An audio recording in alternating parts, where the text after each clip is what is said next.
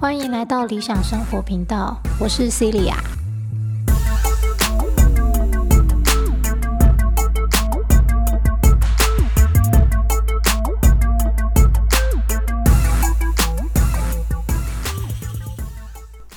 好，今天这集呢，要讲的是理想中的学校到底该长得什么样子，或者说理想中的教育制度、哦，教育方式该是什么样子？其实啊，随着现在科技已经这么进步嘛，我们常常学很多东西，已经不需要透过坐在教室里面听讲才能学习到。对吧？那我之前也有曾经说过，我自己还是学生的时候，那时候网络也都还不发达，我也不认为我必须得坐在教室里才能学到东西啊。好，所以呃，不只是我这么认为，其实在很多的企业家口中，哈，或是很多知名的 YouTuber，他们也会说，其实上学是一件非常浪费时间的事情。好，甚至上班也是一件非常浪费时间的事情。好，那这里我们就不谈，既然它浪费时间，既然它这么没效率，那为什么我们以前要发展出这种制度？好，这里不谈这个部分，因为其实一直检讨过去啊。如果有做修正的话，是有办法改进的。可是很多人检讨过去，不是为了现在做改进，而是为了要去责怪他人。好，那我觉得这是非常浪费时间的事情。所以这集我也不会去探讨说为什么过去会发展出这样子的制度。以现有的资源来说，我个人认为，哈，其实，嗯，义务教育啊，真的不需要拉长到十二年。或者是说，如果真的要拉长到十二年的义务教育的话，那么在高中的这个三年啊，好，我认为需要多做的磨练，可能是在软实力的各方面加强，好，而不是说哦某一些知识领域，呃，更深入的去探讨。为什么会这么说呢？哈，其实我也不否认，因为我们要能够有知识的传递，一定得懂得文字嘛。那以科学方面的知识传递，毕竟数学就是科学的文字啊，哈，所以呃，基本该学到的认字，哈，能够听说读写。或者是数学基本的各种不同领域啊，几何啊、代数啊，哈等等这些有稍微的了解，哈，稍微的计算过，我个人认为是重要的。因为在没有这些基本的基础之上，我们想要学更深入的东西的时候，很可能在一开始就会因为太难理解、太难懂，因为甚至。什么叫几何？什么叫代数？都不知道。那我要如何再继续探讨下去呢？好，我当然不否认有些人是可以突破重重难关，一样把它弄懂的。好，但是这个其实就不在讨论的范围。为什么？因为说实在的，如果大家都能够做到说哦，无论如何多困难哈，因为我真的太想懂了，我真的太喜欢了，我再困难再辛苦，我都要去把它弄懂的话。那学校直接就不需要存在啊，直接消失啊？为什么？因为我们就已经可以直接从身边的资源排除万难的去把自己想学的东西给学好，而在这个过程中，我该认的字，我该学会的数学，我该懂的什么东西，全部都在过程中弄懂了嘛？OK，好，所以这个就不在讨论范围。以普遍而言，我们还是需要先呃。建立一点基本的知识，哈，大部分的人才不会在一开始的几步路就先退缩了。这也是为什么我认为，呃，义务教育呢，大概在这个九年的范围，好，到国中，有一些东西学到一个有一点点深入，可是又没有那么深入的地方，就差不多了。那在这个基础知识传递的这九年当中，必要的软实力也应该在这个时候搭配进来，哈，也就是最基本、最基本要做到的，应该就有时间管理这一点嘛，好，毕竟我们要学的知识这么多，我们想做的娱乐也这么多，外在的诱惑也这么多，如果不懂得时间管理的话，那就很可能什么事情都想做，但什么事情都做不好。那在基础知识的这个九年好接收完毕之后呢，如果我们真的认为义务教育必须得要十二年，那么后面的三年，我个人认为应该着重在各式各样的软实力方面。好，比如说情绪管理啊，好，如何有效沟通啊，哦，甚至在这个年纪的青少年们最大的烦恼就是恋爱的问题嘛。好，好，那就像我的学生常常会说，哦，为什么学校都没有教我这些？呃，碰到这个困境该怎么办？啊，我这个沟通不良该怎么办？啊，我怎么样怎么样可以说服他人或什么的？连他们自己都说，我觉得这个才比课本里面教的那些东西重要啊！讲难听一点，课本里面的东西，就算没有老师，只要我有兴趣，我也能学会。可是软实力的部分，如果没有教练哈，或者是有意识的，好，或是有。目的性的啊，去一步一步规划跟训练的话，其实它是很难做到的，因为我们人就是惯性的生物嘛。我就会觉得啊，以前人家都这么说，我就这么做啊；以前人家都这么对我，我也这样对人家啊。然后久了还以为自己这样才是对的，好，别人那样都是错的。好，我觉得这个是呃需要大家慢慢的去理解跟调整的。那当然啦，就是。所谓的恋爱专家又是什么？所谓的时间管理专家又是什么？好，或是所谓的沟通谈判技巧最厉害的人又是谁？嗯，这一方面的老师当然是非常难找的，甚至我们随便找一个我我认为他很厉害的人，他也不见得能够很直接讲说，对对对，我就是谈判大师。哦，对对对，我就是恋爱高手。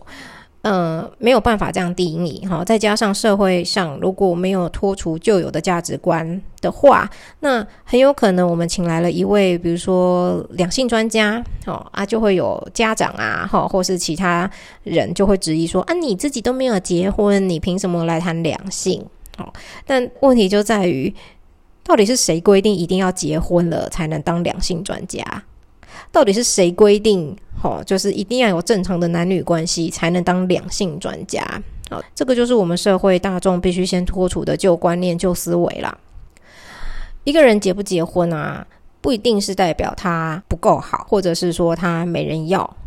而是很有可能，这个人在经历了几次的恋爱关系，好，甚至现在还是有恋爱的关系，只是不想结婚而已。那他会有这样子的考量，这样子的选择，肯定是他有认为合理不合理，或是他有自己的考量点。哦，所以，呃，为什么跟我说，诶，这些比较重要的学生们，也同时不可否认的觉得要请老师也好难哦。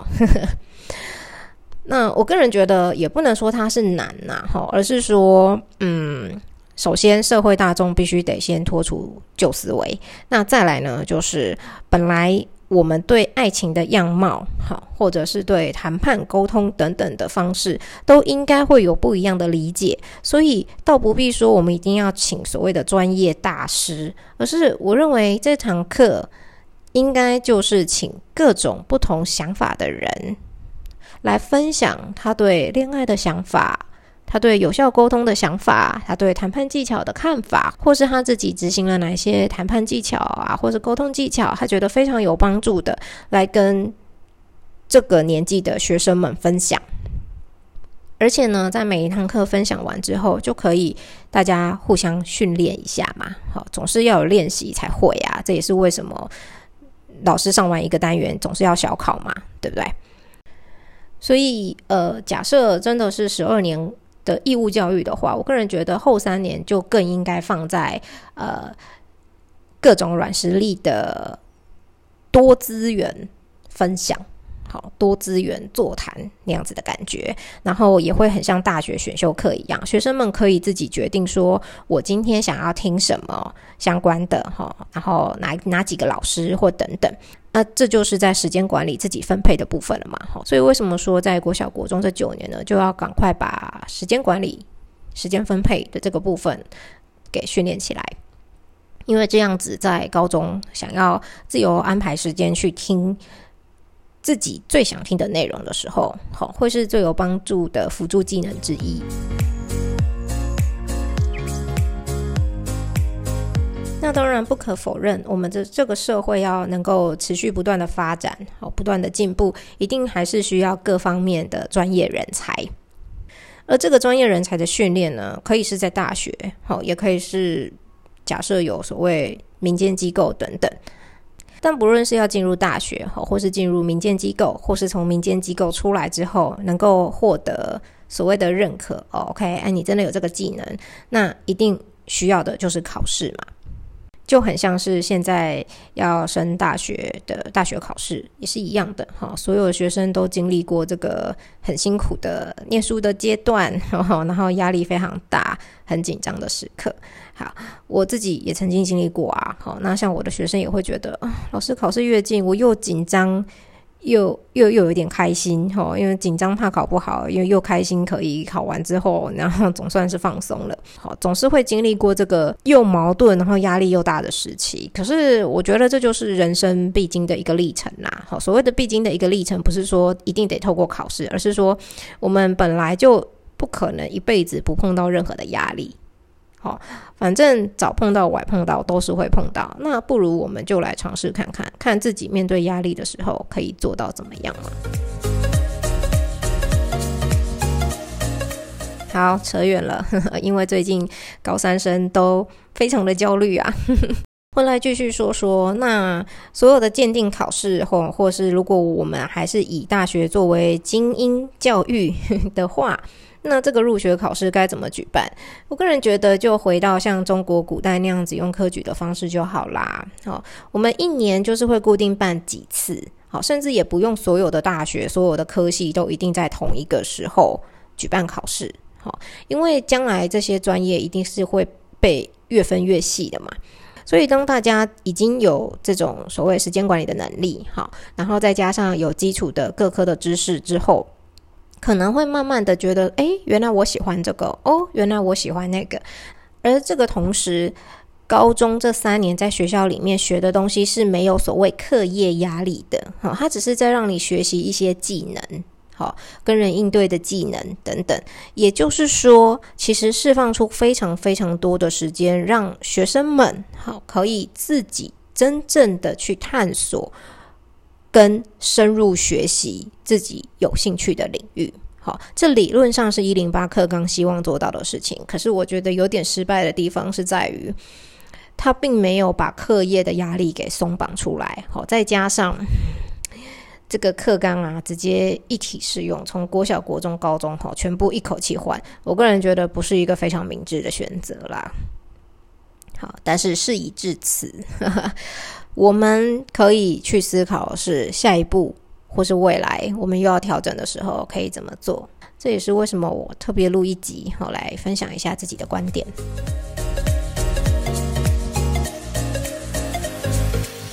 一个人呢，如果真的想把某个东西给学会的时候，是没有任何人事物可以阻止他的，这个我不否认。但是如果我们的升学制度，好，我们的课业压力依然用着一个非常不合逻辑的方式来压着他们的时候，这时候他们只能有两种选择：一个就是我直接放弃课业去做我喜欢的事情；一个就是好吧，我顾及我的课业，然后放弃我所喜欢的事情。所以，为什么我会直接说，我们就直接在高中这三年的时间当中。让他们自由选择他所需要学会的软实力、好技能。那当然，我不否认家长吼总是会担心小朋友自己在家不知道在干嘛或什么的。可是，其实如果我们懂得时间管理，已经能够分配好的话，想要念书的人，他自然就会把时间安排出来，去针对自己喜欢的东西努力。研读好，那有些人也许不是喜欢念书的，对吧？因为专家有很多种啊，音乐方面的专家，好，作词作曲的专家，这些也不是那么容易的嘛。那也许有些人他是不喜欢念书的，可是他想要钻研怎么样作曲，怎么样呃可以弹吉他，好，或是拉小提琴、弹钢琴做得更好。那他是不是一样也可以自己安排时间去做这些事情？好，而做这些事情的空间，它可以是在学校，也可以是在家里。至于如果有专业领域的问题想要问的时候，这就是为什么我会说学校应该二十四小时开在那里。然后呢，呃开出一个那个时间表哦，今每个礼拜几哈几点到几点会有哪个专业领域的老师哈或是教授哈之类的，可以让你问问题。那这些想要钻研自己特殊领域的人，是不是他就可以自己去依照学校开出来的时间去安排，我什么时候可以带什么样的问题去问哪个老师，或是哪个教练，或是哪个教授？我个人认为啦，这样子才是最有效率的学习方式。好，很多时候我们都在学一些不知道自己将来什么时候才要用到的东西，甚至一辈子不会用到的东西。然后你又要怪人家说你怎么这里也考不好，那里也考不好？因为我觉得它跟我目前跟未来好像没有相关啊。虽然我常常也会跟学生说，你学了一定有用到的一天，虽然不一定知道什么时候会用到它。好，可是。我也不否认，有些东西我真的觉得一辈子用不到啊。比如说被甲午战争，到底关我屁事呢？对吧？有些东西其实只要当做一个像是故事，好，或是人文赏析，听一听就可以了，没有必要把它变成考试的内容，硬要我们把它记下来。那我会跟学生说，所有学到的东西总有用到的一天的原因是，有时候他们很想学某一个特殊的技能，可是这个技能可能。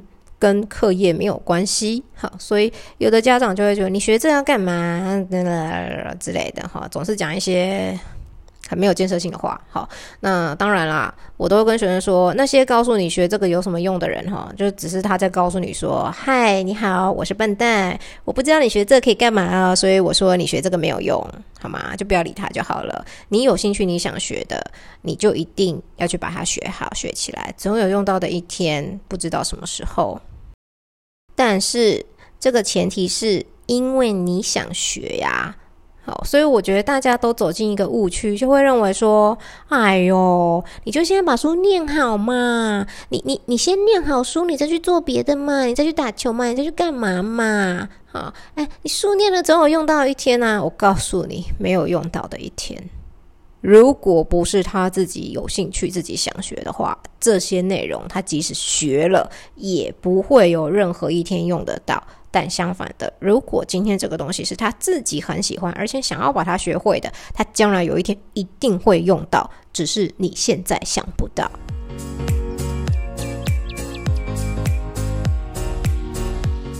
所以用得到，是因为这个东西我喜欢，我想要。那这是不是就跟我前面提到的，其实我们就以一种呃一年一次或是一年两次哈分学校或是分科系或是不同学校同一种科系哈联合招生的方式就好了，因为我需要找的就是这个专业领域里面最厉害的人，好或者是诶最擅长的人，或是最理解的人，对吧？那透过这样子的方式，不是更容易找到自己所想要的专才吗？再来，很多时候我们自己出了社会，才会发现以前在学校学的东西，好像不见得可以直接拿来社会上走跳应用嘞。哦，因为就之前讲过了嘛，你看那个我跟你讲，写在课本里面的东西都是超级过时的东西了啦。你如果不是看期刊、看 paper 哦，你那个都哇，拜托，恐龙时代的东西，你到社会上走跳想要用，不可能嘛。好，那既然不可能，那该怎么办呢？都出社会的时候才开始学嘛，啊，你就会发现出社会之后学东西好快哦。为什么？因为你马上就要用到了啊！大家都只会说“书到用时方恨少”，所以你现在要多读点书。我告诉你，你现在多读一点书，如果不是你喜欢、有兴趣的话，哈，以后没有少不少的问题啦，因为根本就不会用到它，你还嫌它多嘞。所以“书到用时方恨少”是没错。尤其是在自己有兴趣的领域的时候，你才会觉得方恨少嘛。而就是在方恨少的这个时候，你才会更积极、更努力的去做学习，而这才是最有效率的学习方式。也就是我学了，马上可以用出来；我学了，马上有机会使用，这个学习才有意义。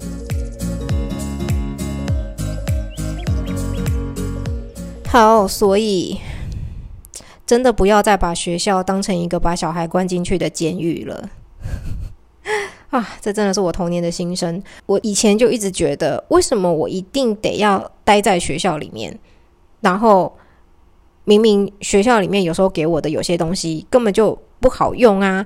啊，我之后又还得去补习，哦，因为我们当年没有那么发达的网络嘛，YouTube 还能学，所以就得去找补习班，对不对？而且找补习班我还要去各家试听啊，我听得懂的这个合适的我才能用嘛，对不对？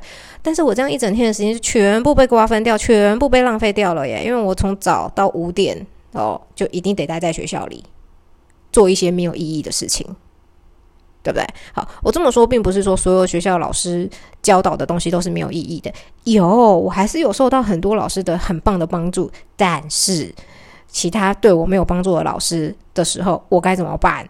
我还是得坐在那里浪费我的时间呐。哦，有的老师还很好哦，可以让我去读自己的书，可以让我睡觉补个眠。但也有老师就是不准啊。哦，这很伤神呢。然后呢？啊，因为这边不够嘛，所以我就只好再去补习哈。所以下课之后呢，光坐个公车到补习班，好吃个饭干嘛的啊？再继续从六点补到九点，回到家洗个澡，作业不知道还有没有时间做，就得睡觉了嘛，对不对？这样子的生活有多悲情啊？我觉得哈。大人哦，因为自己哦每天被关在公司里面哦，朝九晚五，甚至还朝九晚九晚十一，哈啊就觉得说，哎呀不行啊，我这小孩自己在家里哦，不知道会干嘛啊，乱花时间呐，乱打电动啊，嗯，所以呢就关到学校去，关到安亲班，关到补习班，哈，唉，以小人之心度君子之腹，我不否认，没有经过训练的人可能真的会浪费时间，好，但是一个人能够浪费多少时间呢？我跟你讲，你真的让他每天打电动，打到后来也会腻啊！就算不会腻，我跟你讲，说不定他就是一个电竞高手，对不对？你不能以你自己的价值观来觉得他做什么事情都是没意义、不好的啊！啊，因为自己被关在公司里，所以也要小孩被关在学校里，然后让小孩就去走我们的后尘吗？好好念书，考上一个好大学，找一个好工作，找一个好对象。买房、买车、生小孩，哦，小孩要念好学校，小孩要考好成绩，神经病，一模一样的循环，到底在干嘛？那些觉得小孩没办法管理好时间的大人哦，基本上自己也是一个无法管理好自己时间的大人啦，对不对？小孩有样学样而已嘛。